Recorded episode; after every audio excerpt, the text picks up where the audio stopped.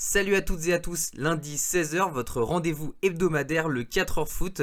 Et au sommaire de cette semaine, le casse-croûte du 4h foot avec Quand tout va mal, le coup d'œil de Baptiste avec Peter Bosch a-t-il toutes les cartes en main euh, pour faire top 5 et on va finir par la crème anglaise, Rhys James euh, versus Joao Cancelo, qui est le meilleur arrière droit de Première Ligue.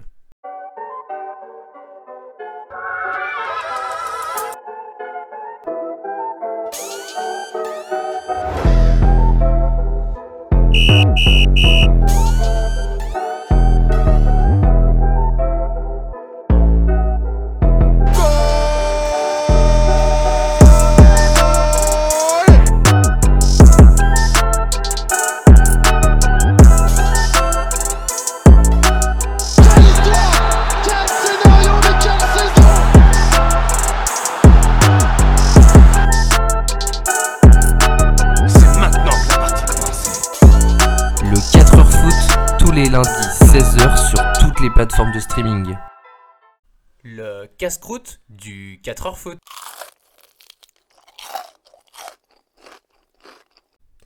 Et on va donc euh, faire ce casse-croûte du 4h foot avec Quand tout va mal.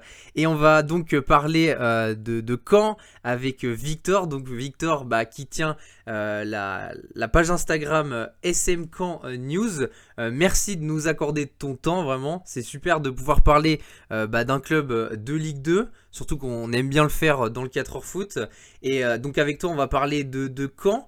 Euh, on se souvient de l'année dernière où surtout la fin de saison, elle a été catastrophique. Euh, et là, on a l'impression que Caen est en train de, faire une bis repetita par rapport à l'année dernière. Euh, on se rappelle que Caen avait été sauvé la dernière journée de Ligue 2 sur un penalty qui était quand même assez litigieux, transformé par Benjamin Janot. et en plus, face au futur promu, le Clermont Foot, qui est, donc en Ligue 1 cette année. Euh, est-ce que justement tu peux nous commencer par parler de cette fin de saison qui a été compliquée et avec on rappelle aussi une 17ème place du coup obtenue euh, à la fin. Et ça s'est joué au goal average euh, avec notamment Dunkerque et Niort qui avaient joué donc eh bien les, phases de barrage face à si je me trompe pas Villefranche. Et ils s'étaient sauvés donc dans ces matchs de barrage. Et donc est-ce que tu peux nous parler justement de cette fin de saison compliquée? Ouais, bah déjà, salut Thomas. Euh, donc ouais, tu dis fin de saison, mais moi je suis pas d'accord avec toi. Pour moi, c'est dès le milieu de saison où ça va pas. On commence à, vraiment sombrer petit à petit. Euh, on perd contre Sochaux avant Noël, 4 buts à 1, donc c'était notre première défaite euh, à domicile. Et à partir de ce moment-là, bah, c'est vraiment une chute libre. vraiment, l'objectif, c'était de jouer le top 5 au début de saison, même début 2021. On se disait, ouais, on va jouer le, le top 5, on va peut-être monter en Ligue 1. Et puis au final, bon, on perd des matchs, on perd de la confiance, euh, on gagne pas. Puis le style de jeu proposé, bah, c'était vraiment euh, pas intéressant, c'était vraiment catastrophique. Et du coup, bah, on gagne pas, on n'enchaîne pas les points, euh, le niveau est vraiment médiocre. Et donc ouais, comme tu dis, bah du coup, on se maintient la dernière journée contre Clermont. C'était vraiment inespéré. Euh, car sur la phase retour en, Ligue 2, donc euh, de janvier à mai, on n'a gagné que deux fois. Toi, tu t'es tu, t'es vu jouer les barrages euh, avec Caen justement à ce moment-là? Ouais, carrément. Moi, je pensais qu'on allait tomber contre Villefranche. Honnêtement, contre Clermont, je ne croyais pas. Clermont, c'était comme tu as dit, bah, Clermont, ils avaient un enjeu, c'était de, de monter en Ligue 1, car bah, c'était pas encore fait, même c'était pas encore fait au moment où on jouait le match. Donc, les deux équipes avaient de l'enjeu. Donc, vraiment, Clermont, ils étaient à 200%. Sachant qu'en plus, leur entraîneur Pascal Gastien, son ancien club, c'était Niort. Niort qui est en concurrence avec Caen justement pour la place de barragiste. Donc euh, vraiment, on va clairement été à fond. Nous aussi, j'y croyais pas, surtout qu'on se prend un carton rouge assez rapidement dans le match. Carton rouge, je pense, euh, injustifié. Et ouais, euh, bah vraiment, là, on marque à la 80e, je crois, un but d'Onyangé sans coup de pied arrêté. C'est déjà inespéré de mener un 0 et puis on se reprend une belle clim quelques minutes plus tard où il y a Mohamed Bayo qui égalise et puis après on obtient un penalty euh, pour moi mérité vraiment un penalty vraiment mérité de Benjamin Janot donc qui transforme face à Desma. Il y avait quand même pas mal de pression il y avait tout un club qui en gros qui soit il marquait et on se maintenait soit il marquait pas Benjamin Janot et on était barragiste donc là vraiment il a sauvé un club, mais il a aussi sauvé par exemple des dizaines de salariés, car si on descendait en national, bah, il y aurait eu des licenciements en interne, sachant qu'il y avait déjà eu un plan de sauvegarde de l'emploi euh, quelques semaines auparavant. Et puis honnêtement, si on tombait, si on était barragiste et qu'on jouait du coup contre Villefranche, je pense pas qu'on se serait maintenu. Euh, vu notre dynamique et vu celle qu'avait Villefranche, vu comment ils jouaient Villefranche et vu comment nous on jouait, c'était vraiment l'opposé entre les deux équipes et sincèrement, moi, quand j'ai vu les, j'ai regardé les matchs de barrage euh, de Niort face à Villefranche et sincèrement, je pensais que Villefranche, avec le match aller qu'ils avaient fait, ils allaient monter en Ligue 2. Malheureusement, ils n'ont pas réussi à, confirmer au match retour. Mais j'avoue que franchement, ça aurait été compliqué de jouer contre un, une club, un club comme ça avec une dynamique pareille parce que ils étaient en confiance, ça se sentait. Mais c'est vrai que les matchs de barrage, je trouve que c'est toujours assez compliqué. Par exemple, euh, quand tu vois les matchs de, de barrage de Ligue 2 pour monter en Ligue 1 euh, je trouve que c'est pas, c'est pas totalement égalitaire dans le sens où les clubs de Ligue 1 ont juste euh, le match aller-retour à jouer, alors que bah tu vois là si euh, quand imaginons un jour il y a possibilité de remonter en Ligue 1, je trouve que c'est quand même assez compliqué pour, pour remonter parce que tous les matchs qu'il y a à se taper c'est quand même une galère pas possible. Mais on va revenir aussi sur du coup le licenciement de Pascal Dubras, du coup et Fabrice Vandeput donc qui a qui a été qui, est arrivé, du coup, qui a pris la place de Pascal Duprat. Euh, comment t'as. Comment. Qu'est-ce que, quelle est ta réaction quand t'as, quand as vu que c'était Fabrice Van de Pute Est-ce que tu le connaissais avant un petit peu ou, euh, ou, pas du tout et du coup tu t'es dit oula où on met les pieds? Bah, Déjà moi le licenciement de Duprat je m'y attendais pas du tout. Ouais tu pensais qu'il euh, allait faire la saison? Ouais bah ouais carrément parce que déjà il est en fin de contrat en juin 2021 donc je pensais qu'il allait qu'il allait comment dire terminer son contrat et puis partir.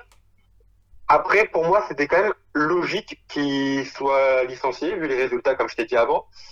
Et après, je pensais pas non plus qu'il soit licencié, car euh, vu les, nos problèmes économiques, je pense qu'on a dû payer une indemnité de transfert pour lui et son adjoint et son prépa physique.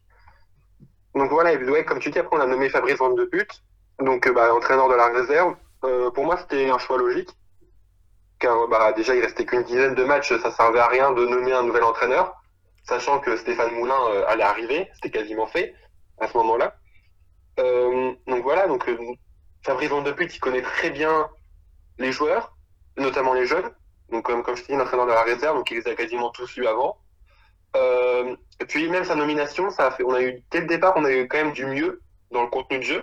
C'était vraiment mieux. Par exemple, Pascal Dupré, il est viré juste avant, il est viré pendant une trêve, la trêve de mars, et pendant cette trêve-là, on a un match amical contre l'équipe de France U18. On fait un partout contre eux. Et donc ça, c'est le premier match de Fabrice de pute. Et dès là, dès ce moment-là, on voit donc il y avait vraiment euh, quelque chose qui commençait à se créer autour de, euh, de l'équipe, du style de jeu proposé.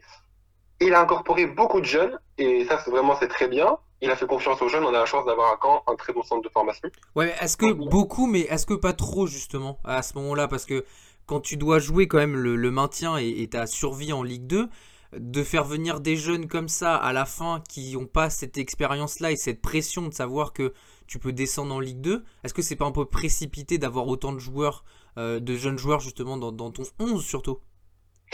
Peut-être, euh, mais en tout cas il a eu raison, il a eu raison hein, vu qu'on s'est maintenu, donc on peut pas non plus lui reprocher ça, mais oh, il, connaît quand même bien les joueurs, donc euh, il savait à qui faire confiance. Sullivan Péan, il lui fait confiance euh, en le faisant passer numéro 1 dans la hiérarchie sur les derniers matchs.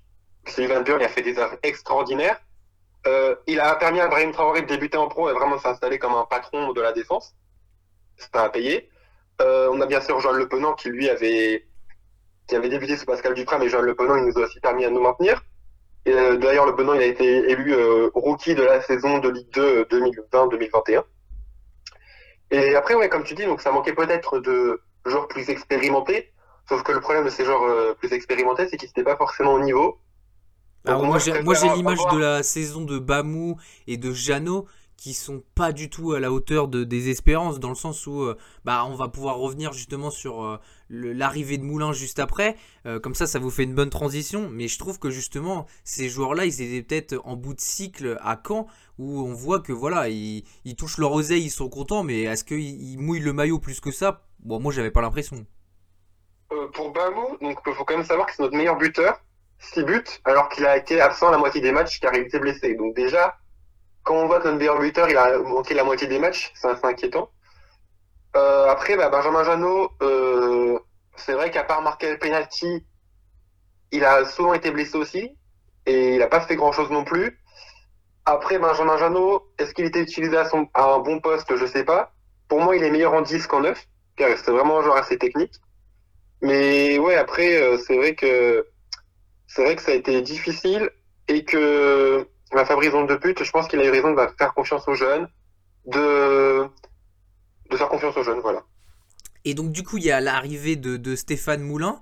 Euh, déjà, est-ce que toi, tu pensais que Van de il allait rester cette saison? Parce que, enfin, moi personnellement, j'avoue que l'arrivée de Moulin, je m'y attendais, mais alors pas du tout, dans le sens où c'est quand même un entraîneur qui a une certaine cote en Ligue 1, et là de le voir faire la bascule en Ligue 2, euh, quand on voit par exemple euh, Thierry Leray qui fait la bascule de Strasbourg au Paris FC, c'est quand même un club de haut tableau de, de Ligue 2 quand on va dire qu'il y avait quand même beaucoup de travail, surtout qu'en plus de ça, Moulin, il faut savoir quand il arrive, toi tu l'as dit justement juste avant, que euh, bah, sont en mode sauvegarde des emplois. Euh, niveau financier, c'est pas top, donc forcément le mercato qu'il va y avoir, et eh bah, il va pas être foufou. Donc euh, là, c'est vrai que l'arrivée de Moulin, elle a tellement subtilisé beaucoup d'attentes. Quand on, voit Moulin qui arrive, on s'attend quand même à se dire voilà, il a fait énormément de choses avec Angers. Donc euh, s'il arrive à Caen, bah, il va pouvoir monter directement le club en Ligue 1. Alors que bah, niveau financier, c'est pas top. Donc euh, il peut pas, il n'arrive pas à on va, revenir après en détail, mais il faut modeler son effectif à sa manière. Et je trouve que bah, l'arrivée de Moulin, justement, déjà, dès le début, c'est un peu compliqué parce que justement, bah, comme il y a des problèmes d'argent et qu'il va pas pouvoir faire le recrutement qu'il veut, bah, il va devoir un peu euh, construire l'effectif avec, euh, avec des petites idées qu'il aura, enfin a. En plus, il y a Piqueux qui est arrivé. Euh, il me semble avant ou après, mais en tout cas, il, est arrivé, donc ils peuvent travailler ensemble vu qu'ils ont déjà travaillé ensemble à Angers, mais justement, est-ce que déjà t'étais pas surpris que, que ce soit Moulin qui arrive et pas Van de Pute qui, qui reste? Non, alors bah, déjà Piqueux, pour répondre à ta question, ouais, Piqueux est arrivé lors du rachat euh, à l'été 2020. Et du coup, bah, de Pute, euh, moi je suis pas surpris qu'il soit parti. Car bah, déjà c'était prévu dans le bail. Est-ce qu'il est revenu dans le. Est-ce qu'il est resté au club ou il est parti définitivement? Non, il est toujours entraîneur de la réserve, c'était prévu. Bah, lui aussi était en fin de contrat, mais il a, il a plongé euh, jusqu'en 2023 en tant qu'entraîneur de la réserve. Et du coup, c'était prévu que, quoi qu'il se passe, qu'on monte ou qu'on qu pardon, ou qu'on descende en national, qu'il reste au club. Ça, c'est bien déjà, je trouve que c'est important. Ouais, voilà, bah après, oui, puis Van de Put, il était aussi avec son adjoint, Cédric Angbar, et son prépa physique, euh, pour l'aider aussi dans le maintien. Donc, il était vraiment aussi dans les meilleures conditions pour l'aider. Et du coup, moi, Stéphane Moulin, euh, honnêtement, on en a, Stéphane Moulin, quand on a commencé à m'en parler en février, donc soit un mois avant qu'il annonce sa démission d'Angers.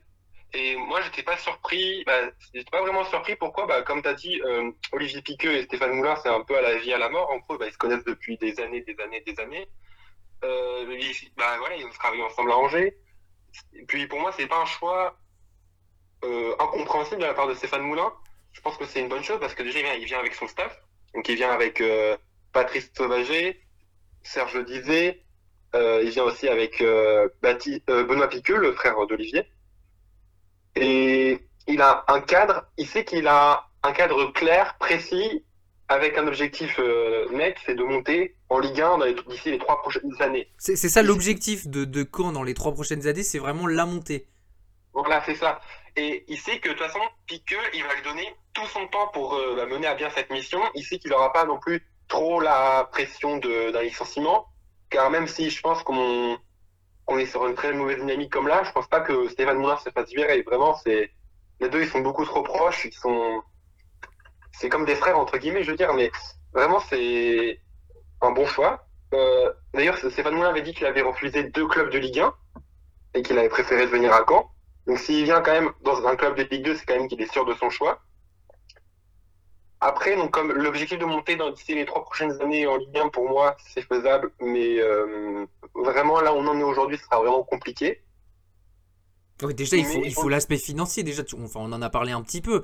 Là, déjà, l'effectif actuel, enfin, même dans les trois prochaines saisons, pour l'instant, il va falloir quand même construire un sacré projet pour pouvoir euh, monter. Déjà, ne serait-ce que, euh, on va dire, ambitionner le top 5. Parce que là, pour l'instant, je trouve que c'est encore compliqué. Ouais, bah, c'est ça. Après, on a quand même bah, Stéphane Moulin et son staff, c'est vraiment des personnes compétentes. Hein, ils l'ont prouvé par le passé. Donc déjà, je pense qu'ils vont aider les joueurs atteignent le maximum de leur potentiel. Puis cette fois, on a eu une vraie on a un vrai préparateur physique entre guillemets. vraiment, on a une équipe qui fait des efforts. On est l'équipe qui court la plus en Ligue 2. Donc vraiment, cette fois, on a une équipe quand même qui mouille le maillot. Et ouais, bah voilà. Après, comme tu disais, euh, Stéphane Moulin, il aura quand même du travail. Ça va pas être facile, mais je pense qu'on peut y arriver. Trois ans, c'est peut-être trop court. Cinq ans, c'est peut-être un délai plus raisonnable. Après là, je pense qu'on va encore être dans une saison euh, de transition où on va pas jouer la montée. On va essayer de se maintenir euh, le plus vite possible. Là, les propriétaires du club avaient dit à la fin de la saison dernière que cette saison-là, la 2021-2022, ça serait l'ère zéro euh, du projet euh, mené par Octree et Pierre-Antoine Capton. Euh, du coup, il y a l'arrivée de Moulin. Il y a des joueurs qui sont, il y a beaucoup de joueurs qui sont partis. Déjà, je trouve que bah, quand on commence un projet, de faire partir des joueurs, enfin, quand ils sont trop, c'est bien. mais il y a certains joueurs qui, bah, pour moi, auraient peut-être pu rester. Après, bon, bah, ça, ne, dépend que de moi. Mais du coup, il y a le mercato qui est là. Il y a eu énormément de départs et pas forcément beaucoup d'arrivées. Donc il y a les départs de Weber, de, de JCP, de Bamou, il y a BKBK aussi, ça c'était prévu, hein, c'était déjà annoncé depuis un moment. Et il y a eu aussi Gyoakini qui est parti à Montpellier euh, sur les dernières heures du mercato. Euh, est-ce que tous ces départs-là ont pas fait un peu de mal quand même à Caen, sachant que bah, pour compenser, il n'y a pas eu énormément d'arrivées? Alors, euh, sur le papier, je pense que le mercato a plutôt été bon dans l'ensemble. Tu trouves qu'il était bon, toi? pour revenir... Oui? Ok, vas-y, et dis-moi pourquoi du coup?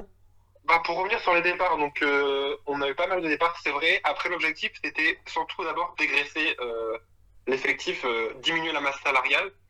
Et pour moi, donc les fins de contrat, à savoir JCP, Anthony Weber, Steve Yago et Adam Mbeng, pour moi, les quatre, c'est logique qu'ils soient prolonger. Pour moi, ils n'apportaient rien de spécial à l'équipe. Même, ils nous, ont compté, ils nous ont coûté des points. Donc vraiment, les quatre, voilà, et puis t'as qu'à voir là, par exemple, le GCP, il a signé à Dijon. Bon voilà, c'est pas un club qui est meilleur que Caen.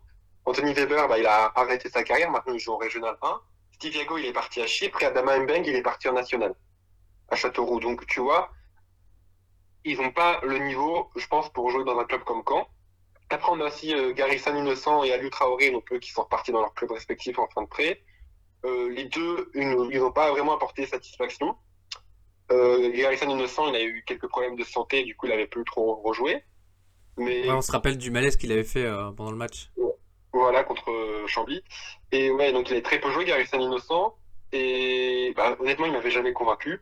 Aliou Traoré, euh, pareil. Et puis, ouais, l'hygiène de vie et tout, voilà, c'est pas top. Et il n'était pas vraiment au niveau. Après, bien sûr, on a eu BKBK qui est parti pour 7 millions d'euros, donc c'est quand même pas rien. C'est le quatrième plus gros transfert de l'histoire du club donc qui est parti au locomotive. Il y avait des clubs comme euh, Nice qui étaient dessus, mais ça s'est pas fait parce qu'il n'y avait pas d'accord entre Caen et Nice. Il y avait aussi l'Atletico qui était dessus. Mais euh, du coup, ouais, ça s'est pas fait. Euh, pour moi, bah, son départ BKBK, c'est peut-être le départ qui, qui nous coûte le plus, entre guillemets, parce que bah, vraiment, c'est un, un joueur vraiment très bon, notamment de par sa polyvalence. Il pouvait jouer milieu de terrain, latéral droit, latéral gauche et même défenseur central. Ah, c'était pour moi, c'était votre meilleur joueur sur ces dernières saisons, c'était peut-être le meilleur joueur. Pour moi, non. Pour moi, il n'était pas dans les top 3, peut-être top 5 des meilleurs joueurs qu'on ait eu la saison dernière. Mais ouais, du coup, ça nous a quand même pas mal. Euh, C'était qui pour toi le meilleur joueur justement sur cette dernière saison alors? Moi j'aime bien Johan Cour, après on aura l'occasion d'en reparler, mais je trouve que c'est l'un des, des meilleurs joueurs quand même aussi de Caen. Ouais, bah Johan Cour, je suis quand même un peu déçu, mais ça on pourra peut-être en reparler après. Johan Cour, euh, ouais, sur le papier, quand on l'a recruté, c'était un excellent joueur quand même. Il venait de Brest. Euh, quand il est arrivé de Caen, c'était la saison précédente, c'était le troisième meilleur passeur de Ligue 1 en passe D. Mais ouais, il est un peu déçu, euh, l'ensemble des supporters. Euh, dans ses stats, en fait, il n'a pas, il pas un rendement assez exceptionnel. mais pour moi, ouais, le meilleur joueur, c'était alors sans doute peut-être Johan Le Penant, Sullivan Péan, même s'il n'a pas beaucoup joué. Après, ouais, après peut-être BKBK, je sais pas où je le situerai, mais pas le meilleur joueur, mais un des meilleurs, c'était sûr. Après, il y a aussi Joaquini, comme t'as dit, qui est parti. Justement, c'est lui qui m'intéresse le plus parce que je trouve que le potentiel qu'il avait à Caen, c'était. Enfin, il avait, un, il avait un énorme potentiel aussi à Caen. Je le voyais pas partir aussi vite. Encore moins, je crois, il est parti à, donc à Montpellier avec un prêt, je crois, il me semble. Prêt avec option d'achat. Prêt avec option d'achat. Euh, euh, ouais, donc c'est ça, Joaquini, prêt avec option d'achat à Montpellier. Je crois que c'est à peu près 2 millions d'euros l'option d'achat. Euh, Moulin, il comptait pas sur euh, Joaquini. Vraiment, le transfert de Joaquini à Montpellier s'est fait très, très, très, très vite. Euh, en gros, le matin du 31 août, Stéphane Moulin lui dit en gros qu'il compte pas sur lui. Et il part dans l'après-midi à Montpellier. Donc, comme quoi, au moins, il avait déjà anticipé, je pense. Ouais, mais le matin, même en début d'après-midi, il savait pas trop encore où il allait aller. Donc, il y avait d'autres sollicitations, notamment à l'étranger aux États-Unis, où un club des États-Unis a proposé 5 millions. Mais quand a refusé, euh, quand a accepté, pardon, mais Joaquin a refusé, car vraiment, lui, son objectif, c'est de jouer dans un championnat compétitif. Donc là, bah, Montpellier en Ligue 1, c'est un championnat compétitif. Après, il joue pas trop. Je crois qu'il a que deux titularisations, il me semble. Ouais, il me semble qu'il rentre quand même pas mal en fin de match ou il, est dans la rotation. Voilà, voilà c'est ça. Et du coup, bah ouais, c'est. Euh... Est-ce qu'il a raison de partir là-bas? Euh, Il avait pas trop le choix non plus, parce qu'on comptait pas vraiment sur lui. Après, Montpellier, ouais, il joue. Après, il a fait a priori de bonnes performances. Mais ouais, il a fait a priori de bonnes performances et je pense pas qu'il rejoue à quand, Jean Joachim. Et, et, quel départ, du coup, euh, vous a fait le plus de mal cette saison, euh, tu trouves, pour l'instant? Bah, Beka Beka, justement, comme je te disais, par sa polyvalence. Après, honnêtement, le reste des départs, à part Beka Beka, peut-être Joaquini encore, euh, il y a pas mal de supporters qui lui reprochent bah, d'être un peu trop simulateur, de trop simuler, de toujours être au sol. Honnêtement, il n'y a aucun départ qui, qui fait mal à l'équipe, je pense, parce que c'était vraiment des joueurs qui soit n'avaient pas le niveau, soit étaient en fin de course. Donc, puis vraiment, non, honnêtement, je vois pas un joueur en particulier, à part donc BKBK, qui. Bah, donc il y en a au moins, c'est déjà pas mal. Parce que quand même, enfin, ouais. il y a eu des bonnes, il y a eu des bonnes prestations quand même au début de saison euh, de l'année dernière. Donc c'est qu'il y a des joueurs qui étaient pas trop mal. Et là, si Caen a du mal à, encore à, à se régulariser euh, en faisant des bonnes prestations, je pense que c'est qu'il y a au moins, comme tu l'as dit, déjà BKBK qui a fait mal. Mais c'est vrai qu'il n'y a pas eu de, de, renouvellement euh, d'effectifs pur et dur. Donc du coup, bah, niveau dynamique, c'est compliqué. Ouais, tout à fait, tout à fait. Après, en, en ce qui concerne les arrivées, euh, c'est déjà beaucoup mieux. Bah, je veux dire, par rapport à l'été précédent. Notamment, là, les cinq, euh, sur le papier, c'est, on a cinq recrues, c'est cinq bonnes recrues. Donc, on a Nuno d'Acosta, prêté par Nottingham, Mehdi Chehiri, prêté par Strasbourg, euh, Ali Abdi et Franklin Wadja, qui sont libres, de, qui venaient de libre de tout contrat, et Ibrahim Sissé, qui vient de Dunkerque. Euh, donc, vraiment, bah, sur le papier, les cinq, ils sont, ce sont de bons joueurs. Après, dans la réalité, les cinq, ils ont alterné entre le bon et le mauvais. Ouais. Euh... On va dire quand même que Wadja, c'est celui qui déçoit le plus euh, en, au sein de l'effectif. Enfin, c'est ce qu'a en tout cas déclaré Stéphane Moulin, que Wadja, il n'était pas tout à fait satisfait et que c'est pour ça que ils étaient en train de voir pour recruter un, autre milieu de terrain parce que justement au milieu de terrain c'était ça faisait pas trop l'affaire sachant que déjà de base euh, peut-être qu'il manquerait un milieu de terrain expérimenté. Là en plus avec Wadja qui confirme pas et on va dire que déjà même à Lorient il avait quand même un peu de mal euh, là c'est compliqué.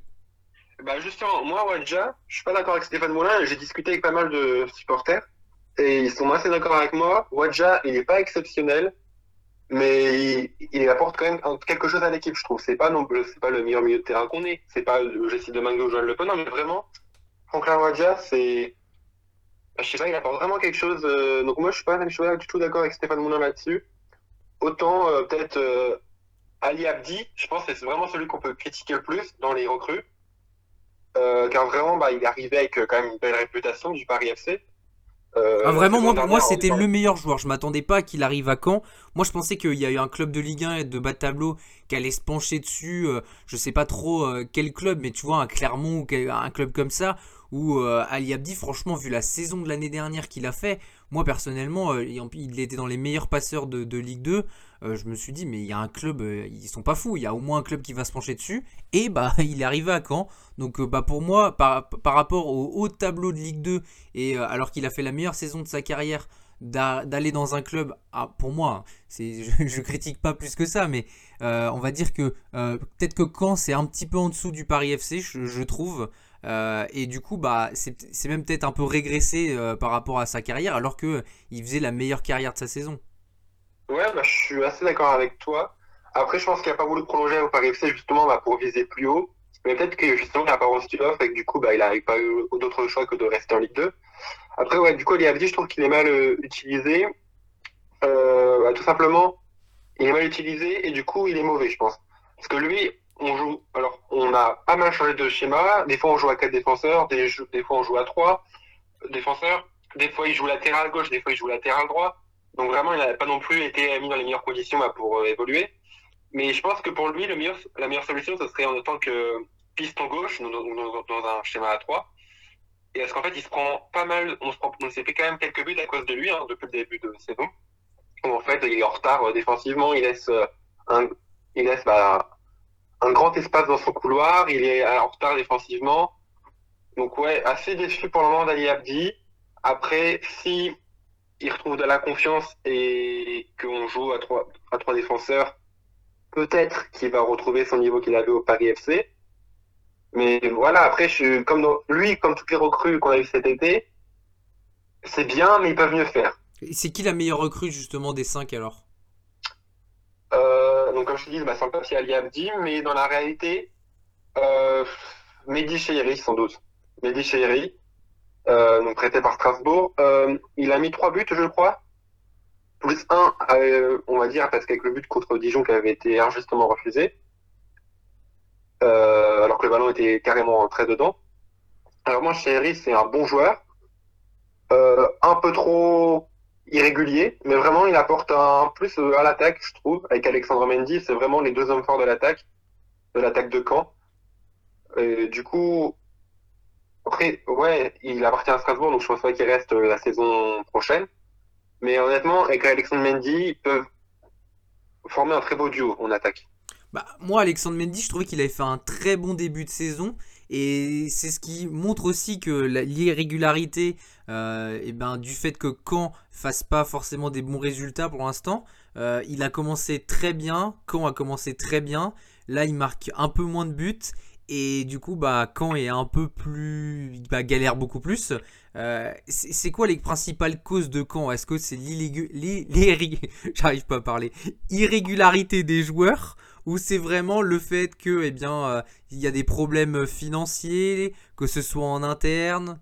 Est-ce que tu peux m'en parler justement du fait que euh, bah ça marche pas plus que ça pour l'instant? Alors je pense qu'il y a plusieurs euh, facteurs. Donc déjà financier comme tu as dit, là les cinq recrues qu'on a eu, c'est deux prêts, deux joueurs libres et on a eu une recrue qui a été achetée 300 000 euros. C'est la deuxième recrue qui a été le deuxième joueur qu'on a acheté depuis bah, le rachat en, 2020. Euh, on avait recruté avant Vladislav Molchan pour 10 euh, 000 euros. Donc en gros, sur les deux dernières saisons, on a dépensé que 310 000 euros dans les transferts, ce qui est peu. Donc déjà, on peut pas vraiment se renforcer comme on veut, car dès qu'il y a un joueur qui, dès qu'on va acheter un joueur, on est obligé, dès qu'on veut un joueur, on est obligé de soit de se le faire prêter, soit qu'il soit libre. Donc on a quand même, ça réduit quand même le champ des possibilités. Euh, après, je pense pas qu'on ait un problème de motivation. Euh, je pense que c'est plus un problème de niveau de la part de certains. Après, comme tu as dit, euh, ça manque de monde de milieu de terrain. On a Jesse Deminguet, Joanne Le Penant, Franklin Wadja, qui sont pour moi, qui ont tous les trois le niveau Ligue 2. Et après, t'as qui? T'as Anthony Gonsalves et Lou Hervieux. les deux, pour moi, ils n'ont pas le niveau. Alors, euh, je dis pas qu'ils mettent pas d'envie. hein. Anthony Gonsalves, c'est un super joueur en termes de, de leadership, de, mentalité, moi j'adore. Louis Hervieux, bah, il est encore un peu trop juste, hein, il est encore jeune, donc euh, pour moi il n'a pas encore le niveau. Et ce qui fait qu'on du coup on a que trois milieux potables pour euh, la Ligue 2. C'est pas top, tu vois. Euh, mais, mais pourtant, c'est un, joueur qui a beaucoup de bouteilles. C'est, il a quand même une, une grosse carrière. Donc, pourquoi tu trouves qu'il a pas le niveau? Bah, il est. On va pas dire que bah, ici, il est un peu cramé, malheureusement. Gonçalves, il il a quoi Il a 35 ans, je crois. Quand il était à Strasbourg, il était encore très bon. Euh, quand il arrive à Caen, à l'été 2019, euh, bah ça, il a fait des bons débuts, mais sans plus. Et il fait un peu trop de fautes. Et puis, après, voilà. On parlait des jeunes tout à l'heure qui avaient marqué le club. Sur le match contre Clermont, euh, on voit que c'est Prince Languet, un joueur expérimenté qui marque. Anthony Gonçalves qui obtient le penalty. Et Benjamin, Benjamin Jano qui le transfert. Donc là, tu vois, c'est trois joueurs expérimentés qui, bah, qui avait fait parler d'eux en gros. Et ouais, bah, Gonsalves, il a plus les jambes qu'il avait avant. Mais ouais, je- après, Gonçalves, euh, c'est plus un joueur de un super top, tu vois, il est meilleur que quand il rentre que quand il est quand il est titulaire. Ouais, c'est un genre de Il complément, quoi. Voilà, c'est ça. Il est, en fait, dès qu'il rentre, il est, il est là pour apporter sa grinta, sa motivation à l'équipe. Mais en tant que titulaire, aujourd'hui, euh, il a plus le niveau, ça c'est sûr. Et donc, du coup, on, on va dire aussi que donc euh, là, tu nous as, tu nous as parlé des, prestations des joueurs, euh, mais il y a aussi, du coup, bah, l'aspect financier, comme tu l'as dit, hein, ils recrutent, ils ont dépensé que 310 000 euros sur les deux dernières saisons. Là, ils essayent un peu de rectifier le tir avec Take pour apporter de l'expérience euh, dans cet effectif.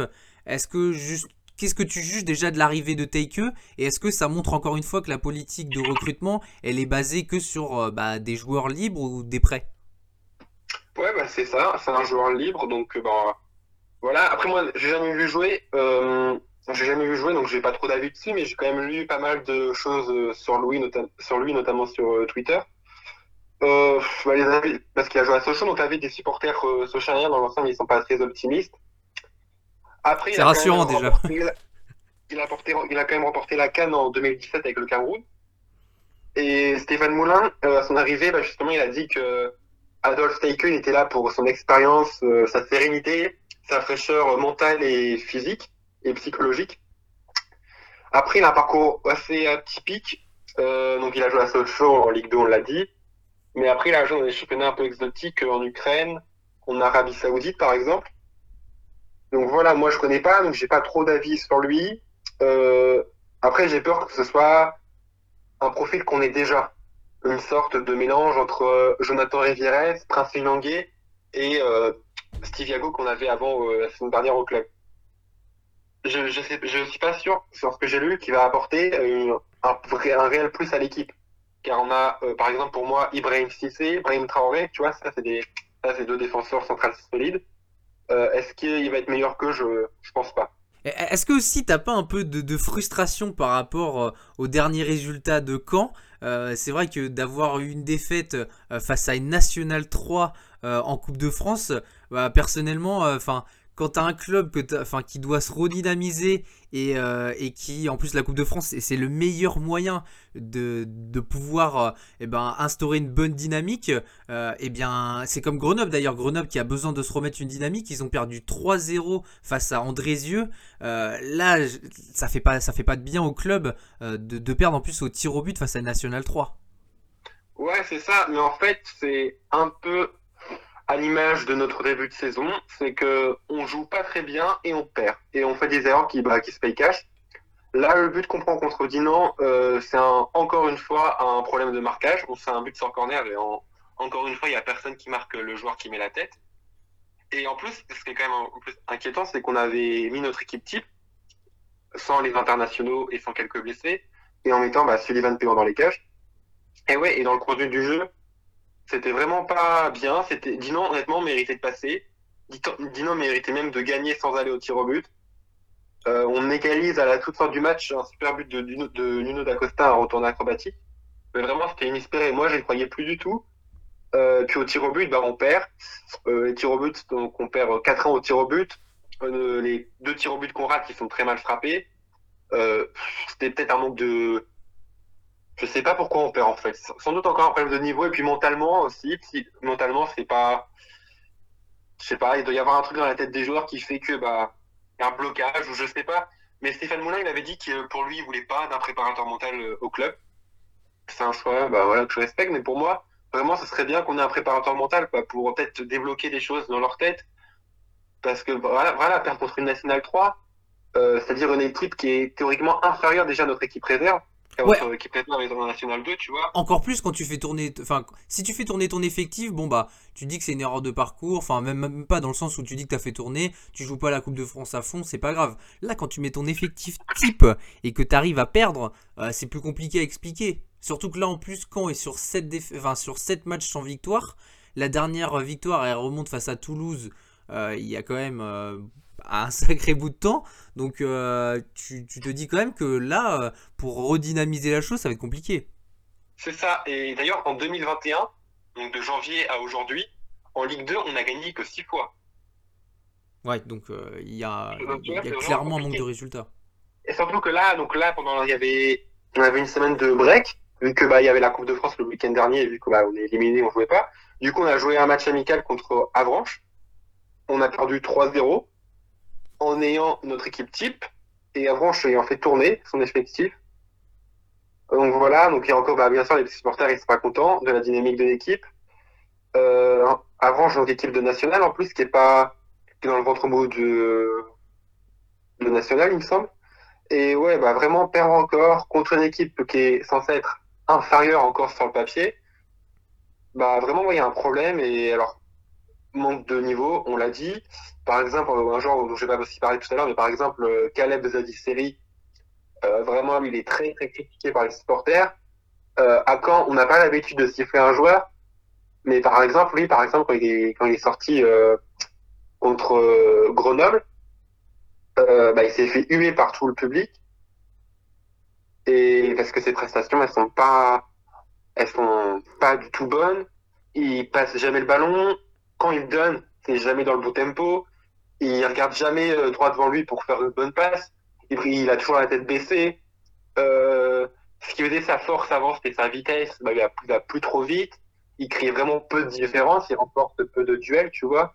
Donc, euh, on a des joueurs qui, qui sont vraiment en manque euh, de niveau et peut-être aussi qui ont un problème dans leur tête ou ils ont un blocage. Et, et du coup, si Caen là quand même euh, arrive pas à enchaîner, c'est quoi le futur de Caen pour toi? Euh, Qu'est-ce que, quels sont les objectifs qui, qui devraient se fixer? Quels objectifs ils vont, euh, ils vont se mettre? Est-ce que c'est de se sauver tout simplement dans le sens où, euh, bah là maintenant qu'ils sont quand même bah, 17e, c'est, c'est- ça reste quand même compliqué. Euh, 18e même, Voilà, ça va. ça. Comment?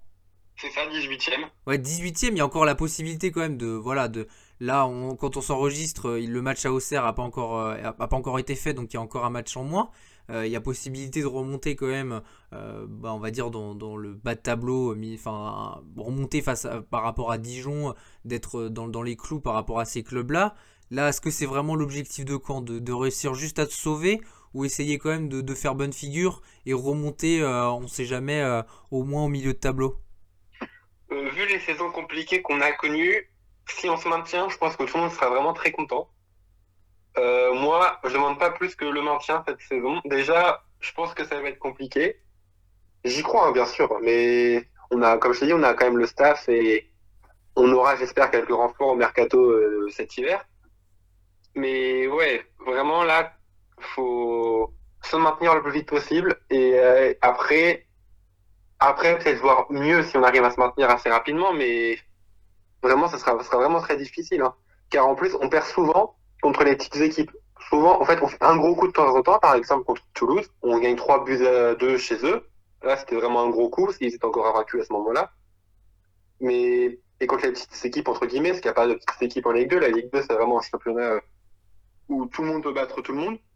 Mais on perd contre ces, ces équipes-là. Par exemple, euh, par exemple, Grenoble, ils étaient sur une très mauvaise dynamique, on perd contre eux.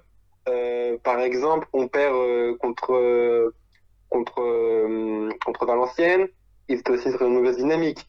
On perd contre Pau à domicile, tu vois, c'est tous les résultats comme ça qui font que bah, les matchs, on est censé thé- théoriquement, on a un effectif meilleur, on les perd et du coup, bah, on perd plein de points et on se retrouve très mal classé.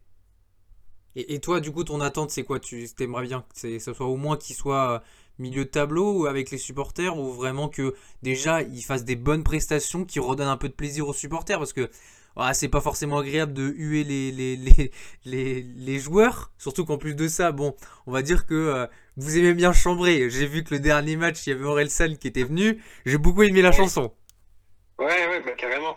Ouais, après, euh, les joueurs, ils ont aussi assez- pas mal de chances qu'on soit quand même un public assez sympa, entre guillemets. Parce que on aurait été dans un certain club français. euh, Rappelle-moi aurait pu l'affluence envahir- que on aurait pu envahir la pelouse des compagnies. Tu- Rappelle-moi l'affluence que tu m'as dit tout à l'heure en off. Tu, tu m'as parlé quand même du fait que justement il y avait des influences jusqu'à 17 000 spectateurs, c'est ça? Ouais, un peu même un peu plus contre le Havre. Donc c'était le derby, tu vois, c'est normal aussi. C'était le match de la saison. Mais ouais, après, bah, contre le Paris FC, où on perd justement, il y avait euh, 12 000 personnes, un peu plus. Tu vois, donc ça, c'est la première et la troisième influence de la saison en Ligue 2. Donc il y a quand même du monde qui vient au stade. Malgré les résultats, il y a quand même un, un, pas mal de supporters qui sont encore là, malgré la descente. C'est bien sûr pas aussi bien que quand on était en Ligue 1. Mais quand même, il y, a, pas mal de monde derrière les joueurs. Ils ont encore de la chance. Donc imagine, on serait encore plus haut au classement, il y aurait encore plus de monde. Et du coup, et moi, j'attends bien, évidemment le strict minimum, c'est-à-dire le maintien. Après, moi, j'aimerais encore, j'aimerais encore euh, qu'on se maintienne, bien sûr, mais avec du jeu. C'est surtout ça aussi le plus important et qui fait plaisir aux supporters, le jeu. Car là, bah, c'était pas non plus vraiment intéressant à voir pour rester gentil. Euh, voilà, moi, je sais qu'il y en a qui, j'en fais aussi partie, qui se, qui s'en un petit peu devant les matchs de camp parce que bah, c'est pas intéressant et le seul moyen qu'on voit un but, c'est que l'équipe adverse marque. Donc, euh, on n'est vraiment pas sur une bonne dynamique. Pour finir, donc, euh, on, parlait un peu en off des, joueurs que, que tu aimerais bien voir à Caen. Euh, tu m'as parlé d'un joueur en National 2. Est-ce que justement tu peux me dire un peu bah, qui, qui c'est le joueur là et justement bah, quel joueur t'attendrait un petit peu à Caen des, petites idées que, que, tu pourrais soumettre à Olivier Piqueux si tu étais directeur sportif ou en tout cas assistant du directeur sportif? Bon, déjà, Olivier Piquet, je suis pas sûr qu'il m'écoute. Mais, euh, ouais, bah déjà, on, en a parlé tout à l'heure. Déjà, au moins un milieu de terrain défensif, c'est le minimum. Euh, et puis surtout, recruter peut-être un ailier. Moi, après, ça sera, si ça se fait, ce sera sans doute pas euh, cet hiver, mais plus cet été. Un joueur qui, comme euh, Kemo Kenneth, qui joue au Paris Atlético euh, en, en, National 2. Ouais. Vraiment, il est très bon. Moi, j'ai jamais vu jouer mais j'ai lu pas mal de trucs sur lui. Je connais des personnes qui l'ont déjà vu jouer. Et vraiment, a priori, il est très très très fort, il est très bon. Et puis il est suivi par pas mal de clubs, a priori en National et en Ligue 2. Donc vraiment, ça c'est un joueur qui peut nous apporter sa fraîcheur. Il a 24 ans, il n'a pas non plus l'expérience du haut niveau, comme la Ligue 2. Mais vu notre situation, parce qu'on a parlé des, des joueurs tout à l'heure, le problème c'est aussi qu'on a quand même pas mal de profils qui se ressemblent qu'on attaque. Et puis, on a par exemple, on a aussi euh, des joueurs comme euh, Steve Chamal, qui est un ailier. Euh, des joueurs comme lui, par exemple, il a fait quelques bons matchs en début de saison, et puis après, plus rien, il s'est éteint. Pourtant, je l'ai trouvé très bon, moi. Sur... Il se retrouve remplaçant. Je l'ai trouvé très bon, moi, quand il était, quand il a fait ses débuts de match là. Enfin, au début de saison, je l'ai trouvé pas mauvais. Ah oui, il était même très bon, Steve Chamal. Contre Odette, il était bon. après les matchs qu'on suivi, les deux trois matchs qu'on suivi, qu'on suivi, il était bon. Et puis après, bah, il a sombré un peu dans. Il a sombré après comme le reste de l'équipe, mais encore plus, tu vois. Et euh, il, il super formé peut-être un peu contre, contre Odès, contre Niort et les équipes comme ça qu'on a joué au début de championnat. Parce qu'après, faut pas oublier donc, euh, qu'on fait deux clean sheets sur les premières journées. Hmm. Contre, après, c'était Rodez et c'était euh, et c'était Niort. Mais on avait quand même une, bonne ossature au début de saison on ne se prenait pas de but. Et puis, au fur et à mesure, on a fait des erreurs qui sont payées cash. Et on les a vite regrettées. Et c'est ce qui nous a coûté pas mal de points la saison dernière et encore en début de saison. Voilà, merci Victor. Donc on rappelle, tu as la page Instagram smcamp.news, c'est ça? Ouais, smcamp.news. Euh, sur Insta et un petit peu sur euh, Twitter et Facebook. Je suis pas trop actif là-dessus, mais j'essaye quand même d'être un maximum euh, présent. Voilà, donc allez suivre sa page Instagram, donc smcamp.news. Le 4h foot, le coup d'œil de Baptiste. Et on va donc faire ce coup d'œil de Baptiste avec Peter Bosch. A-t-il toutes les cartes en main pour faire top 5 euh, Lyon qui fait donc euh, en ce moment un peu le yo-yo en termes de résultats. Euh, c'est pour ça que ben, la question était intéressante. Toi, Baptiste, justement, par rapport à ton coup d'œil. Déjà, est-ce que tu trouves que Peter Bosch, justement, ben, est-ce qu'il a toutes les cartes en main pour, pour accrocher le top 5 Ouais, euh, ouais, ouais, je, pense qu'en fait, je pense que Peter Bosch a toutes les cartes en main pour accrocher le top 5. Alors après, il y aurait quelques petits ajustements à faire dans l'effectif parce qu'il y a certains postes qui sont pas bien, qui sont pas bien exploités. Mais, euh, mais je pense que vu la qualité en fait euh, d'effectifs euh, dans l'équipe, sur le papier, même si j'aime pas parler sur le papier parce que bon, j'aime bien voir à quoi ça ressemble. C'est comme, comme je disais en début de, début de saison, Paris a une équipe sur le papier formidable, mais sur le terrain, ça donne pas grand chose. Lyon, c'est un peu ça, c'est qu'il y a des bons joueurs sur le papier et sur le terrain, c'est compliqué. c'est vrai que quand on voit le match contre Reims, on se dit que qu'en fait Lyon euh, doit euh, redémarrer une dynamique positive après le match de Montpellier. Ils doivent se relancer. C'est une équipe à leur portée, à domicile, même si le stade était vide. Et malheureusement, il n'y a rien. Mais quand je dis rien, il n'y a rien. quoi. C'est c'est néant. euh, Il n'y a pas d'envie. Il n'y a pas de. Et, c'est dommage. Et, je pense que. Et j'ai écouté même la réaction de Peter Bosch après le match. Et il sait pas quoi dire. Il sait pas quel était le problème. Et c'est plutôt ça le problème, c'est qu'il n'avait pas les solutions et il savait pas euh, pourquoi ça n'allait pas.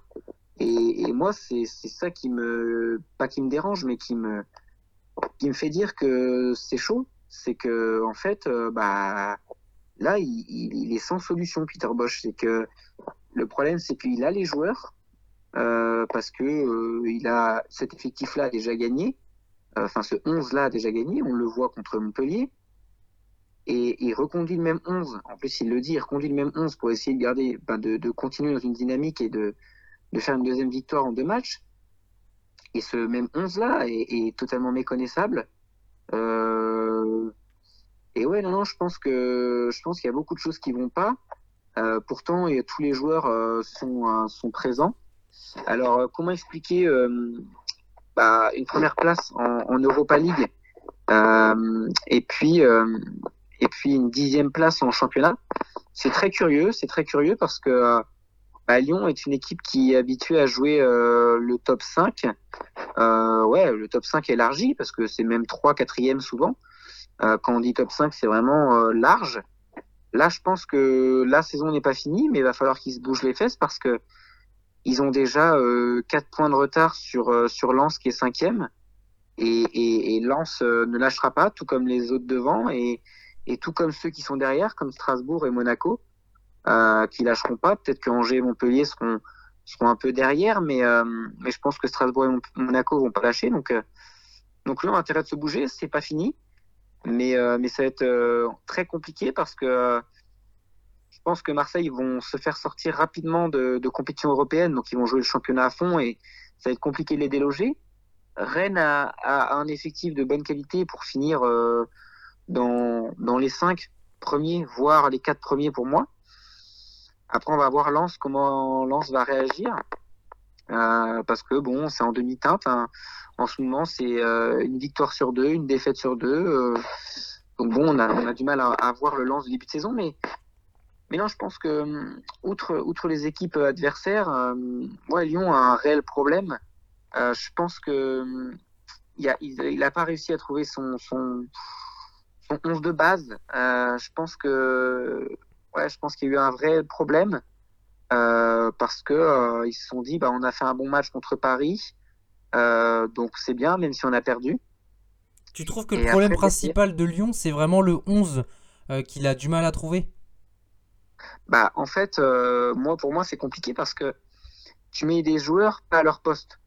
Euh, c'est-à-dire, euh, Paqueta, tu le trimbales un peu partout. Tu mets un coup en numéro 9, un coup sur un côté, euh, un coup en numéro 10. Tu le un peu partout et c'est dommage. Alors, la défense, on n'y touche pas parce que c'est la meilleure défense qu'il puisse y avoir euh, à Lyon. Au milieu de terrain aussi, mais moi, je pense que c'est plutôt, en tout cas, l'articulation offensive qui pose problème qui pose problème, pardon. Euh, n'est vraiment pas bon du tout, du tout. Et vraiment, c'est un joueur qui est méconnaissable. Et, euh, et C'est vrai que là, s'il devait le vendre, il le vendrait pas, euh, pas très cher. hein. Non, mais j'ai du mal à comprendre le, son niveau. C'est un joueur qui était promis un bel avenir et euh, il est en train de gâcher tout son talent et toute sa carrière en, en quelques temps. Et euh, pour moi, Paqueta a vraiment ce rôle de numéro 10, quitte à mettre Awar sur, sur le banc. Hum, Et après, mettre des vrais, des vrais ailiers. Je sais pas, t'as Shakiri, ça fait trois matchs qu'il est sur le banc. Euh, Il est pas très bon non plus. il est pas bon, mais c'est un vrai ailier. Euh, Toko Ekambi, bon, moi j'aime pas trop le profil. Bon, il joue, il joue. Euh, Takadewere qui est, qui est là sur le banc. Euh, bon, il n'est pas non plus exceptionnel, mais ça fait deux matchs qu'il est sur le banc. Euh, moi, j'ai, j'ai, j'ai- en fait, j'ai du mal. En fait, c'est l'articulation offensive pour moi. euh, à part Paqueta en numéro 10. Mais sinon, euh, en ailier et en numéro 9, il manque trois vrais joueurs qui apportent une différence. Quatre joueurs qui ont envie de, d'amener du sang frais. Parce que, comme tu dis, Shakiri, c'est un joueur bon, qui touche un bon salaire et qui sait qu'il a déjà fait sa carrière à Liverpool et, en Angleterre et qui est là pour, euh, pour toucher un peu d'oseille, mais bon, pas plus. Euh, Toko Ekambi, je trouve que c'est un joueur trop surcoté. Euh, et Slimani, Moussa Dembélé, ils ont du mal à s'intégrer au niveau de l'équipe. Même si individuellement c'est des bons joueurs, hein, ils ont du mal à s'intégrer euh, collectivement avec les autres. Donc, euh, donc voilà, je pense qu'il y a vraiment un problème offensivement. Après, défensivement aussi, parce qu'ils encaissent beaucoup de buts, mais tu peux pas faire autrement. C'est-à-dire que bon, Dubois n'est pas meilleur, donc de toute façon il est blessé. T'as Da Silva qui, pour moi, c'est compliqué de juger son niveau. Dumondé, puis il est blessé, ouais. Tu... et puis après, derrière, t'as personne, durée en plus. Derrière, t'as personne, t'as Diomandé qui est blessé, euh, Enrique, on sait pas ce qu'il vaut euh, à gauche. Donc en fait, c'est compliqué, c'est que on a l'impression qu'il y a un, un bon effectif sur le papier, comme je dis, mais en réalité, c'est pas si extraordinaire que ça. Donc, je sais pas si euh, ils pourront accrocher la cinquième place. Moi, ça me paraît bizarre. Ça me paraît compliqué, plutôt. Alors oui, potentiellement, il a les, les- les clés pour, euh, pour accrocher la cinquième place parce que bah, Lens et Strasbourg ont un effectif moins bien fourni et pourtant ils sont cinquième et sixième. Donc, euh, donc je vois pas pourquoi euh, Lyon, qui a des meilleurs joueurs, peut pas terminer à ce niveau-là. Mais, euh, mais sinon, en tout cas, ça me paraît compliqué vu, vu la profondeur de banc qu'ils ont. Mais moi, Et tu, vu, m'as- moi, tu me parles surtout du sportif. Mais moi, moi, ce que je voudrais parler, c'est vraiment de l'extra- l'extra sportif. Euh, toutes les cartes en main. Moi, j'ai l'impression que Peter Bosch, il avait toutes les cartes en main pour faire le top 5, pour faire une bonne saison. Et on a l'impression que petit à petit, bah, Lyon perd pied. Euh, parce que justement, eh bien, le, on va dire que l'équipe euh, se coordonne pas comme il faut. On a l'impression qu'il y a toujours quelque chose qui fait que ça marche pas. Pour moi, par exemple, quand Juninho est arrivé, il a essayé avec Silvino, ça l'a pas fait. Il a essayé avec Rudy Garcia, il s'entendait pas. Et maintenant, à partir du moment où avec Peter Bosch, eh ben, tout se boutique à peu près bien, euh, tout marche bien, bah lui, il en a marre, il est au bout. Et, euh, et c'est trop tard parce que du coup, bah, à partir du moment où ça commence à bien marcher, lui veut partir. Du coup, eh il annonce publiquement qu'il va partir, alors qu'on est quand même, on va dire que, enfin, on est début de saison encore. Enfin, on va, on va dire quand même milieu de saison. On va pas trop s'emballer non plus. Milieu de saison. Et euh, voilà, on n'est pas encore. euh, la, la trêve hivernale n'est pas passée. Il annonce déjà qu'il va partir l'année prochaine. Et il y a eu aussi pour moi ce match face à, face à Marseille où euh, eh bien, euh, le match a été arrêté. Euh, Jean-Michel Aulas a fait des déclarations totalement incompréhensibles. Et on a l'impression que du coup, bah, Lyon perd un peu pied parce que moi j'ai l'impression qu'au niveau de l'extra sportif, eh c'est en train de prendre le pas sur le sportif. Et, est-ce que Peter Bosch, t'as pas l'impression aussi que bah peut-être que le projet initialement proposé par Juninho et par rapport à ce qu'on lui avait proposé, enfin de base, ce qu'on lui avait montré, bah c'est vraiment ce qui est présent en ce moment, est-ce que c'est la réalité des choses Je suis pas convaincu, je suis pas convaincu et voilà, c'est vrai que du coup les résultats de Peter Bosch sont un peu en dents de scie, le début de saison était moyen, euh, il y a une très bonne dynamique, là c'est en train de redescendre un peu. Euh, Est-ce que aussi la dynamique, elle n'influe pas aussi par rapport au fait que l'extra sportif c'est en train de prendre le dessus? Si, si, euh, je pense que. En vrai, je pense que l'extra sportif joue pour beaucoup. Après, moi, je pense que par rapport aux con- concurrents qui sont directs, la comparaison en fait qu'on peut faire, je pense que c'est un club qui a qui s'est pas renouvelé. C'est-à-dire que tu regardes Nice, ils sont renouvelés, ils ont pris un entraîneur, un nouvel entraîneur, Ouais. mais ils ont recruté, ils ont recruté derrière plein de nouveaux joueurs. Enfin, Ouais, mais quand je dis ça, plein, ça peut, être ça, ça peut leur porter défaut aussi. Souvent, tu sais, quand il y a beaucoup de joueurs qui arrivent d'un coup, bah souvent le début de saison, il est pas, il est pas incroyable. Ouais, ouais, mais, euh, mais ce que je veux dire, c'est qu'ils ont apporté un nouveau vent de fraîcheur. Donc ces mecs-là, ils sont dans un nouveau club, ils ont envie de tout donner. Donc euh, oui, bon, peut-être que ça peut mettre un peu de temps à se mettre. C'est Mais peut-être la mentalité des joueurs à ce moment-là qui ne le fait pas. Par exemple, euh, je, je trouve que moi, Jérôme Boateng a vraiment, voilà, il a envie de gagner, il a envie de montrer qui- qu'il est encore au-dessus. Mais c'est vrai que, comme on l'a dit, hein, des joueurs comme euh, l'état d'esprit, il n'est pas très bon. Euh, je trouve que Moussa Dembélé, ça reste aussi moyen au niveau de l'état d'esprit. Euh, Il y en a certains quand même qui, euh, même Léo Ah, Dubois, c'est surcoté. Awar, bien sûr. C'est vrai que il y a beaucoup de joueurs qui ont pris aussi. Bah, Anthony Lopez, il avait pris une sacrée cartouche derrière la tête dès le début de saison. Maintenant, il a, il a pas, per- il a pas, il a pas, voilà, il continue à faire des, des bons résultats.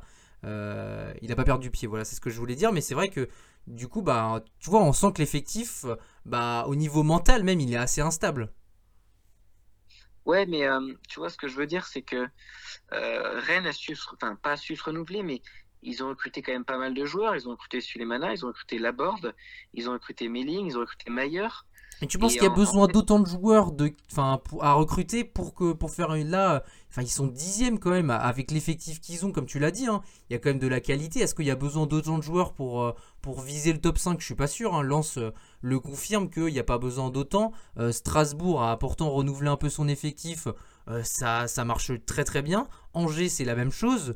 Euh, Lyon ils ont pas à rougir par rapport à ces équipes là. Non, mais ce que je veux dire, c'est que c'est les joueurs qui ont été choisis pour l'entraîneur. Euh, quand tu regardes Strasbourg, euh, Stéphane est arrivé, il a demandé euh, Niamsi, il a demandé Perrin, il les a eus. Il a demandé deux, trois, un ou deux autres joueurs, il les a eus. À Rennes, l'entraîneur a demandé quelques joueurs, il les a eus. Nice, Galtier a demandé tous les joueurs qu'il voulait, il les a eus. À Marseille, pareil. Pourquoi ils sont deuxième alors que la saison dernière c'était catastrophique ah, parce que Sampaoli, il est arrivé. Alors après, Longoria a fait un, un travail énormissime. Euh, parce que bon, avant, avant de mettre Sampaoli en avant, pour moi, c'est Longoria. Mais, euh, mais ils ont pris des joueurs très très intéressants. Ils ont su, en tout cas, remettre une dynamique en place. Et pour moi, Marseille a su remettre une dynamique en place. Nice aussi. Parce que Nice, c'était pas flamboyant l'année dernière avec Patrick Vieira. C'était même plutôt mou. Euh, et pourtant, il y avait, il y avait des joueurs qui étaient en place. Euh, bah, Rennes, euh, ça avait du mal à passer un palier. Alors Lens, oui, c'est un cas à part parce qu'ils ont réussi à gagner cette dynamique. Strasbourg, pareil, ils ont reçu de redynamiser euh, l'équipe. C'est-à-dire que euh, aujourd'hui, Strasbourg, je crois que l'année dernière, c'est une équipe qui avait, qui avait mis, attends, si je dis pas de bêtises, qui avait, qui avait, comment dire, ah, je perds mes mots. Bon bref, en tout cas cette année c'est euh, c'est une équipe qui a su se régénérer et qui a su en tout cas marquer pas mal de buts. Quand on voit c'est une équipe qui euh, bah, qui Si, bah, elle, a su, elle, mettre une nouvelle dynamique dans le sens où c'est vrai qu'il y avait Thierry Loret l'année dernière. Là, ils ont réussi à mettre euh, Julien Stéphan en tant que coach. Ils ont réussi à, à, voilà, à prendre plein de joueurs euh, pour, comme tu l'as dit, hein, insuffler une nouvelle dynamique. Et là, c'est vrai qu'on a l'impression que la, mayonnaise, elle prend bien du côté de Strasbourg. Et que du coup, bah, que ce soit sportivement et aussi extra sportivement, tout se coordonne bien. Bah, c'est ça. Et puis, c'est pas anodin. Ils sont deuxième meilleure attaque du championnat. Euh, et devant Lens et devant Rennes. Et pourtant, Rennes, ils, ont une bonne attaque. Ouais, non, je pense que c'est pas anodin. Euh, Strasbourg, ils sont deuxième meilleure attaque euh, euh, derrière Paris, mais, mais devant Lens, devant Rennes, devant Nice. Euh, Rennes qui a vraiment une belle attaque. Donc non, non, je pense qu'à Lyon, il y a vraiment, que ce soit sportif ou extra-sportif, il y a vraiment un, faux rythme en fait qui s'est installé depuis le début de la saison. Alors Peter Bosch, euh, depuis le début de la saison, même en match de préparation, a du mal à mettre cette équipe euh, sur le droit chemin, a du mal à trouver la bonne formule et euh, je pense qu'il va vite, pardon, il va vite s'enlacer parce que les joueurs en fait sont ingérables. Alors c'est à, à, moindre mesure que Paris, mais les joueurs n'ont pas envie de courir sur le terrain. Euh, c'est que des grosses têtes, que ce soit Boateng ou Shakiri, ou même Paqueta et Awar qui se disputent un penalty à Rennes alors qu'il y a 4-0. À un moment donné, euh, il y a un tireur de penalty qui est désigné, il y a 4-0 bah, tu, tu, tu, tu, te bagarres pas pour tirer un penalty, quoi. On s'en Exactement. On, on, sent les tensions, et, justement, qui sont dans le club. Juste et, comme et ça, on que, sent. Et voilà, je pense que c'est trop compliqué. Parce que euh, t'as Awar qui a la grosse tête alors qu'il est pas bon, euh, t'as d'autres joueurs comme ça. Alors oui, peut-être qu'il faudrait remettre les jeunes euh, en avant, les Malo Gusto à droite, Ryan Cherky. Ah, ils ont la grosse tête aussi, là. Tu, tu vois, par exemple, moi, Cherky et Malo Gusto, enfin, surtout Cherky, j'ai l'image d'un joueur arrogant. Bon, il est en train de s'assagir, j'ai l'impression, mais je trouve quand même que, tu vois, là, ça, ça montre bien, je trouve, justement, l'effectif lyonnais, juste avec un joueur, c'est que des joueurs qui ont le boulard. Après, j'ai l'impression, justement, quand as Boateng qui parle en conférence de presse quand euh, il y a eu, euh, bah, justement, ce, gros score face à, à Rennes, où bah, il défonce son coéquipier qui était Dubois, et qui lui dit, maintenant, bouge-toi, parce que arrêtez de, de regarder l'adversaire et, et rentrer dedans. Et, et, je trouve que Boateng, par contre, il a vraiment un bon état d'esprit, parce que même s'il n'est pas au niveau qu'il était au Bayern, s'il vient à Lyon, c'est vraiment pour le projet, c'est parce qu'il a envie de s'investir alors que justement, bah, peut-être que les autres, bah ils sont peut-être aussi en fin de cycle. Hein. Euh, c'est pas, pas anodin de, dire ça dans le sens où, bon, bah c'est vrai que quand t'as Peter Bosch qui arrive, bah il y a peut-être des joueurs qui on devrait partir euh, euh, simplement. À voir, ça fait déjà beaucoup de saisons qu'on l'annonce sur le départ et il part pas.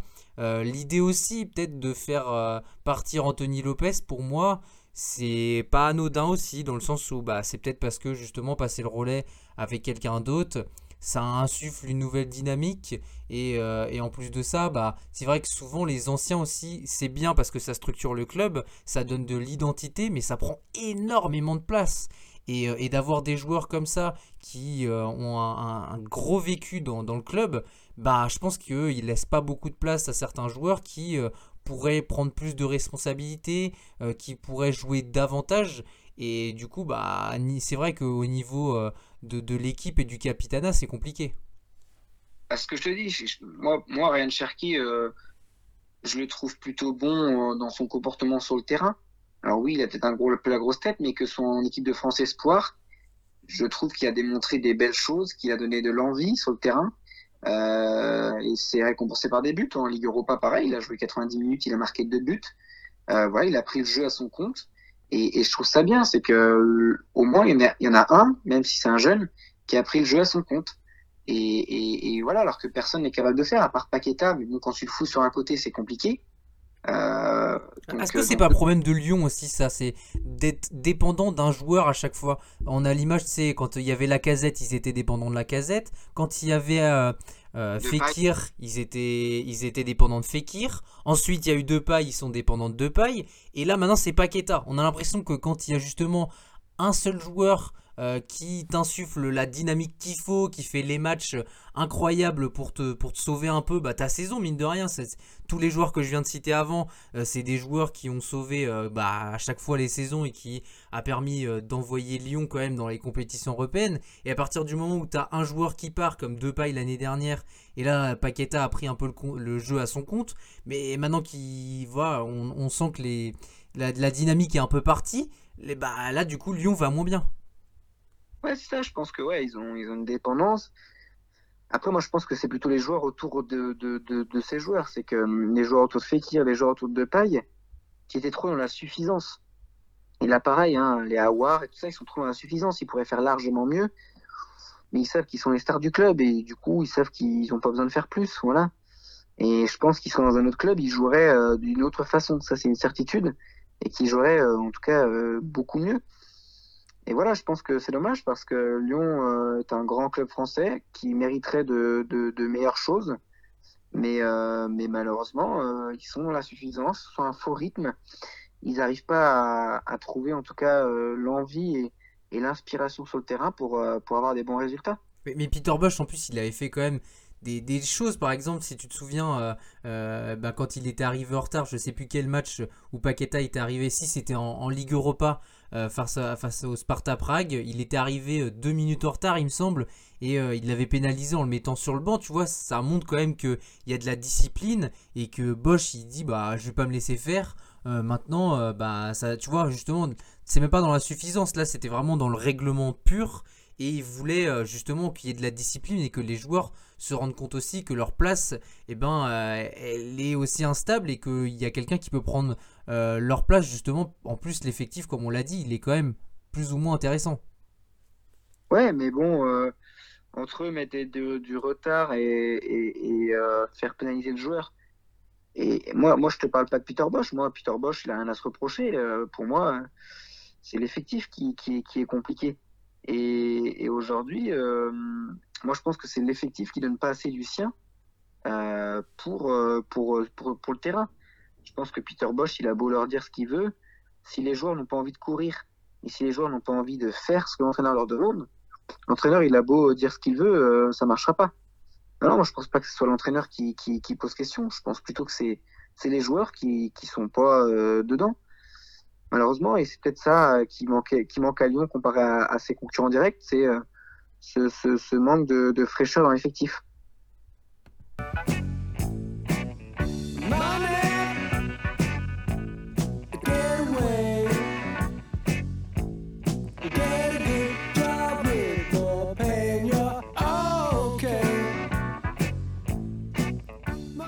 Ronaldo,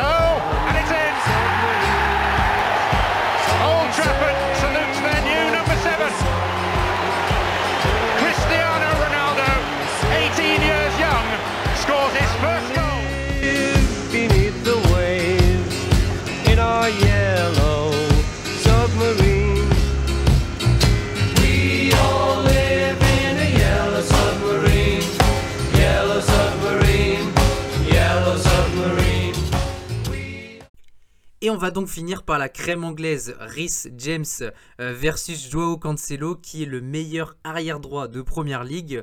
Et, euh, et je vais commencer par te poser la question, Baptiste. Est-ce que j'ai pas oublié quelqu'un? Euh, Toi, je sais qu'on en avait parlé d'Alexander Arnold. Je suis d'accord avec toi dans le sens où, bah, pour moi en tout cas, Rhys James et Joao Cancelo, c'était vraiment bah, les meilleurs arrière droits du moment.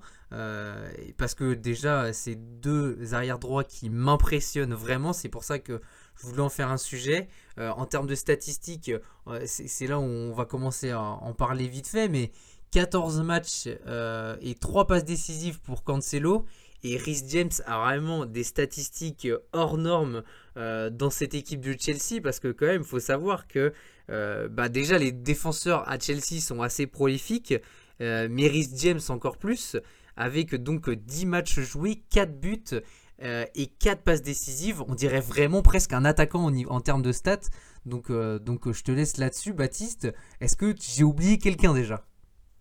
Bah, non, mais moi je suis d'accord pour dire que oui, Alexander Arnold, alors, il a peut-être pas, euh, c'est peut-être pas aujourd'hui le meilleur latéral de première ligue, mais pour moi je trouve en fait qu'il est vraiment à un tel niveau que qu'on peut pas l'oublier. Euh, on, on peut le mettre dans la comparaison quand même, même si euh, je suis d'accord avec toi que bah c'est pas le meilleur et que que voilà, je- les deux autres sont peut-être un petit peu au-dessus. Euh, Moi, en tout cas, je trouvais qu'ils étaient légèrement au-dessus, ouais.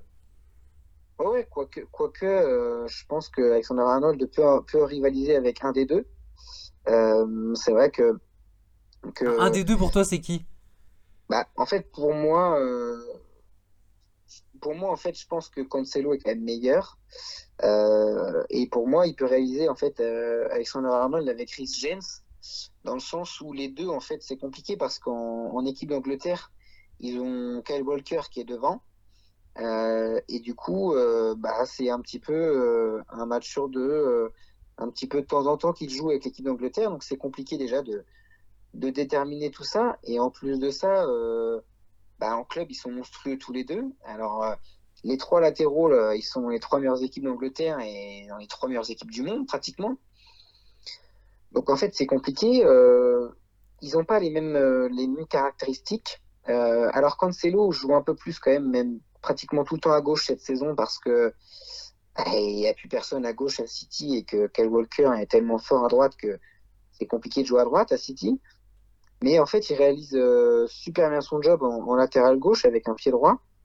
Et euh, mais non, non, je le trouve vraiment très fort. Alors en plus, qu'il a l'avantage des deux autres euh, qu'on a cités juste avant, c'est qu'il est titulaire en sélection.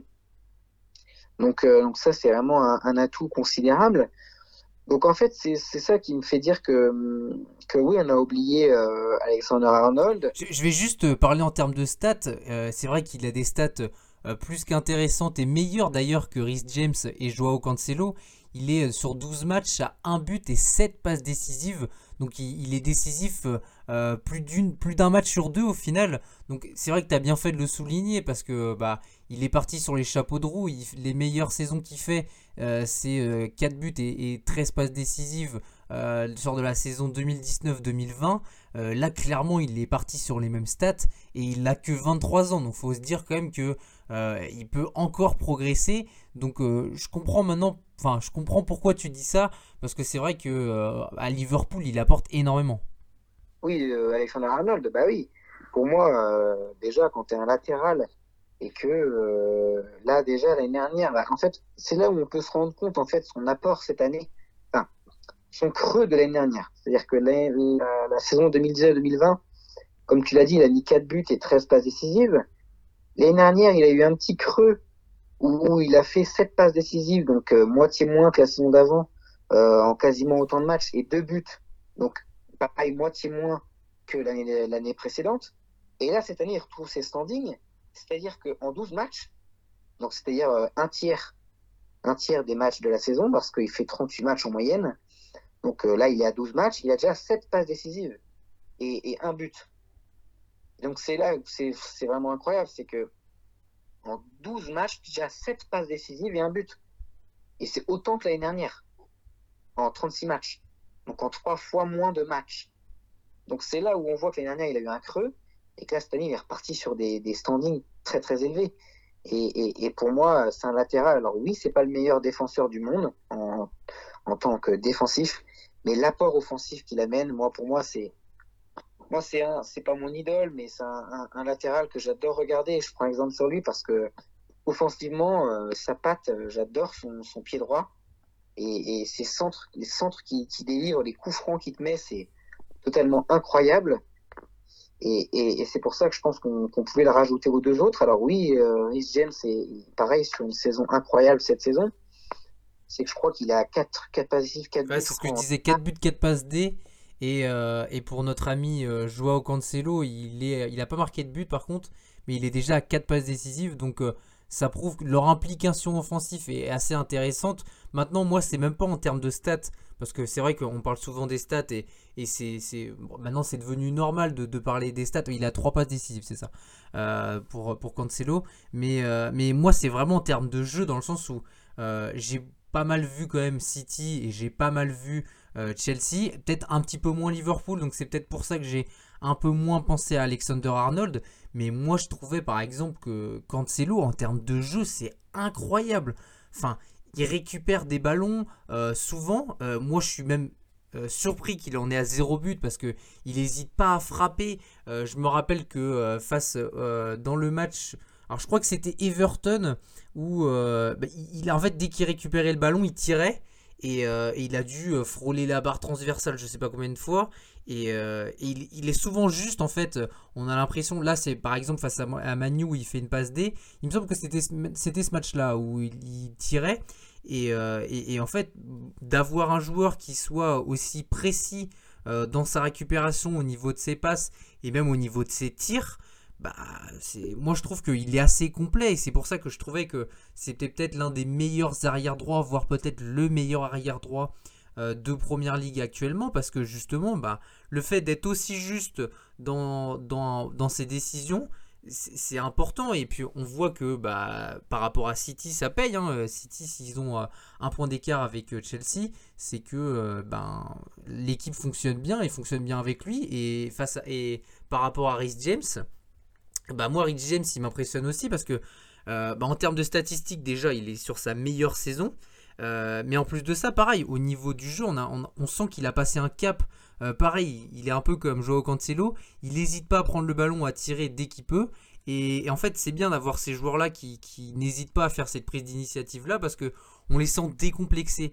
Et si en termes de classement, ils fonctionnent aussi bien, c'est justement parce que bah, l'équipe est en confiance et eux se mettent en confiance vis-à-vis de ça et n'hésitent pas. Et je trouve que c'est pour ça qu'en termes de niveau, ils progressent euh, bah, tous les deux. Même si c'est vrai que Cancelo avait déjà un niveau euh, plus important que Rhys James. Mais c'est vrai que pour la suite, en tout cas, Rhys James a vraiment un bel avenir. Surtout qu'il est quand même euh, euh, très jeune encore. Il a que euh, 21 ans. Donc euh, j'imagine, enfin j'espère que dans les, dans les prochaines saisons, il va atteindre un niveau encore plus élevé. Et euh, pourquoi pas justement bah, être dans, les, dans le meilleur arrière droit du monde. Parce que je pense que euh, bah, et pourquoi pas, il pourrait y arriver. Il est quand même euh, pas encore titulaire euh, indiscutable euh, en sélection anglaise, mais en tout cas, il s'y rapproche. Il joue de plus en plus. Là, il a joué face à l'Albanie, il a joué face à Samara. Donc, euh, franchement, euh, j'ai hâte de découvrir son potentiel euh, intégral.